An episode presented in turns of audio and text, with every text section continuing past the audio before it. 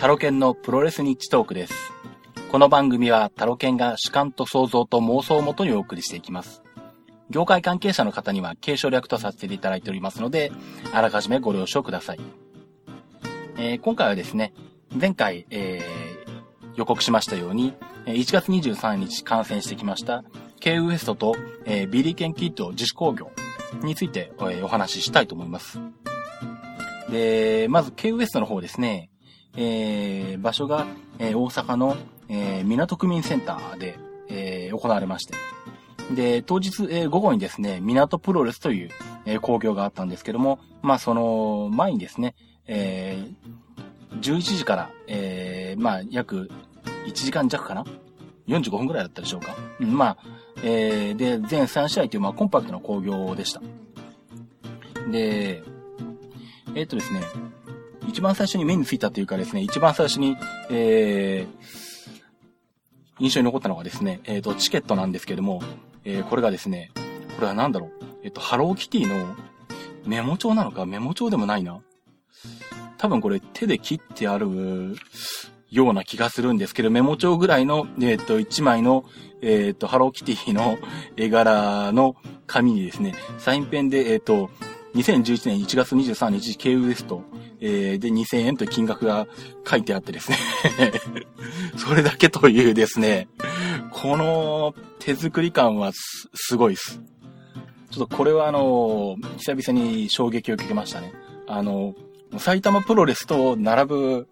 あの、とんがり方だと思います、これは。ちょっとあまりにあの、インパクトが強くてですね、あの、ツイッターに写真載せて、あの、つ写真を載せてつぶやいたところですね、これはすごいという反応を他の方からもいただいたんですけども、ちょっとこの画像はホームページの方にも載せておきたいと思います。これは、なかなかすごいです。ちょっとあの、東の埼玉プロレス、西の K ウエストと呼んでもいいんじゃないかという気がしてきました。で、まあ、工業の方なんですけども、えっ、ー、と、観客数がですね、多分、えっ、ー、と、10人ぐらい。15人はいなかったと思います。11人、12人ぐらいいたかなっていうところですかね。えー、まあ、午前中の工業、11時からということもありますし、えー、まあ、カードも3試合。で、えー、まあ、ほとんど、その、登場選手が午後からの港プロレスの方にも出て、で、港プロレスの方は、結構あの、メンバーも充実してまして、福家さんとか、えー、マグニチュード岸浦とかですね、えー、っていう、なかなか層の厚いメンバーになってますんで、まあちょっとこの辺で苦戦したところもあったと思います。で、まあ、えー、工業自体もまあ、えー、まあそれほどなんでしょう。宣伝もまあ多分、藤田忠信選手のブログだけだと思いますんで、まあ、なかなか厳しかったのかもしれないですけど、まあでもあの、私としては K ウエスト初めてだったんで楽しみにしして、見てきまして、うん、あのー、行ってよかったなと思うんですが、えっ、と、ちなみに試合順がですね、えっ、と、予想と違いまして、第一試合の方に、えー、藤沢忠信選手が出る、え、タッグマッチが行われてますね。え、第一試合が藤沢忠信、え、棚橋裕二対ダイナミドピサロというカードです。で、目に留まったのはですね、このピサロという選手、まあ私、初めて見たんですけど、えー、っと、かなり動きがいいですね。えー、っと、最終的なフィニッシュも、このピサロ選手が取ってまして、えー、っと、棚橋選手に対して、えー、その場飛びムーンサルトプレスから、えー、さらにコーナーに駆け上がってのムーンサルトプレスというので、フォールを取ってます。で、まあ、髪型とか髪の色とか、えー、なんでしょう。まあ、パッと見の雰囲気とかその辺も、いわゆる、あの、普通の人じゃない、あの、プロレスラーとしての、あの、インパクトのある、オーラのある感じがしまして、うん、あの、今後もっと試合数が増えてきて、いろんなところで、あの、ファンの目に留まるようになればですね、えー、もっともっと活躍するんじゃないかなというような印象がありました。あとは、ダイナミド選手。以前見た時が、えー、っと、E コスモスだったかなあの、スタイル E が、えー、っと、大阪で工芸やった時ですね。に、あの、見たんですけども、あ、違ったかな？その後だったかな？ごめんなさい。ちょっと忘れちゃいました。その頃だったと思ったんですけど。えー、っと、あれか、なだれ式指導かな？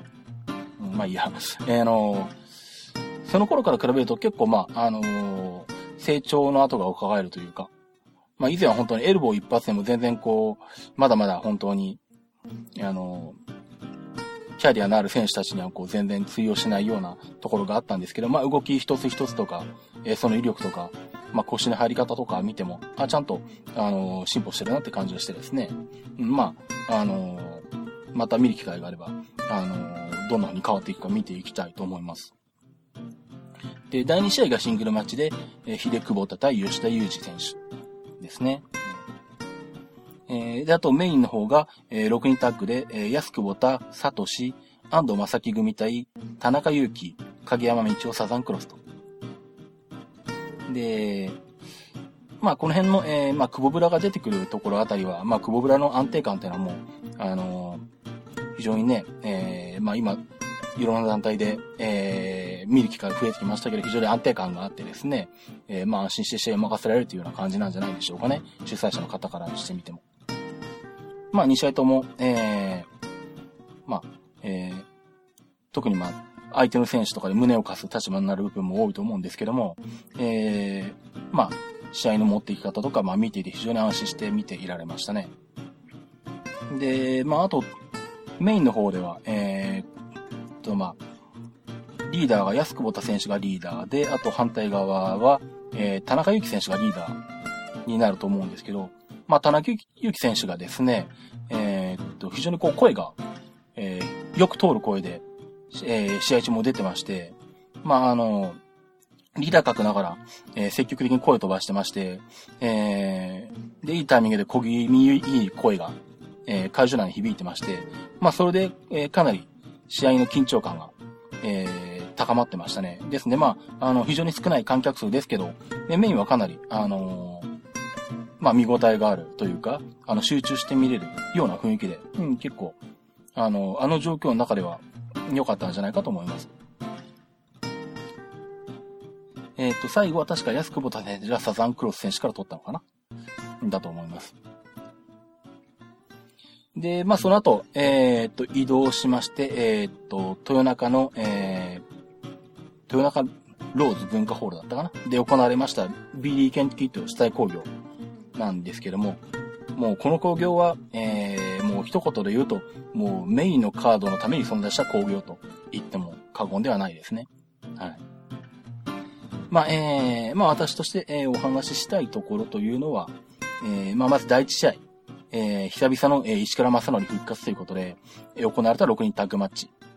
えー、石川正則、原田大輔、ゼウス組対タイガースマスク、ブラックバファロー、忠助というカードです。で、当初このカード、えー、石倉選手の側には、えー、小峠が入る予定だったんですけども、えー、まあ、怪我をしてしまったということで、えー、欠場で、えー、代わりにデウスが入ってまして、まあ、ゼウスも復帰してから見るの初めてなんで、えー、まあちょっと私としてはラッキーな部分はあったんですが。えー、まあ、最初ですね、石倉選手と、それからタイガースマスクとで、えー、試合が始まったんですけど、えー なんだろう、まあ、久々ということで、タイガースマスクの方がですね、えー、石倉さんの土俵とでも言うべきグラウンドで、えー、仕掛けていきまして、もうまるでこう、石倉さん、今の石倉さんを確かめるかのような、えグラウンドのやりとりがあってですね、まあなかなか、あの、いいところついてくるなという感じがしましたね。まあ、え、まあ、もちろんそのグラウンドだけじゃなくって、えー、飛び技なんかですね、その辺も非常に動きが良くてですね、えー、まあ石倉さん、えー、久々に、えー、いろいろと楽しませてもらいました。で、試合結果としては、えっ、ー、原田が、えー、忠介から、えー、片山ジャーマンで、えー、取ってますね。13分48秒。片山ジャーマンで決まっています。で、まあ、あとは、えー、タッグマッチがありまして、3試合あって、えー、っと、まあ、お話ししたいのはやはりメインですかね。えー、スペシャルシングルマッチ、えー、時間無制限一本勝負、ビリケンキット対、怪人ハブ男と。で、まあこれはですね、まあ、煽りのビデオなんかもあって、その中でこう、お互いの思いが、えー、収録されてまして、まあ、インタビューなんかもあったんですけども、なんでしょう、えー、まあ、交勝負と言葉で言ってしまうのも、えー、つまらないような、うん、非常にこう、両者の思いが伝わる試合でしたね。なんだろう。まあ、普通の試合であれば決まるお互いの決め技が全然決まらない。まあ、ただ技を出し合ってるだけじゃなくて、本当にこう、お互いの持てるものをこう、気持ちとしてぶつけ合ってるっていうのがよくわかる試合でしたね。で、俺30分近くやってるんですけど、試合タイムで言うと29分19秒やってるんですけども、えー、っと、出した技も、ビリーの方で言うと、えー、っと、エプロンでのコウモリ釣り落とし。で、これでも背中がかなり、えー、ハブ男の方が背中にかなりダメージを負ったようなんですが、で、この後、まあ普通のコウモリ釣り落としと、あとさらになだれ式コウモリ釣り落としと、畳みかけて、で、そっからファイヤーバードスプラッシュに行ったんですけど、それでも決まらずと。で、さらに、えっ、ー、と、怪人ハブ男の方が、なんと、えっ、ー、と、起きて破りの逆ベルディゴを出し、えー、その後に猛毒ハブ空爆。もうこの猛毒ハブ空爆も通常だったらこの技出たら1回で終わるんですけど、この時点で2回目なんですけどね、この2回目の猛毒ハブ空爆でも決まらないと。まだ返して続けると。ただもうお互いもほとんど技を出し尽くしてまして、その時点で。まあ、えっ、ー、と、ビリーの方もライスパルダとかも出してましたし、まあ、ベルディゴはかわされてたんですけど、かなりほとんどの技を出し尽くしてて、まあ、ダメージもあったんで、もうそっからお互い立ち上がってですね、もう、ナックルで画面を殴り合うという えもうルールも関係なくですね、とにかくもうぶつかり合う、ぶつけ合うという流れになりました。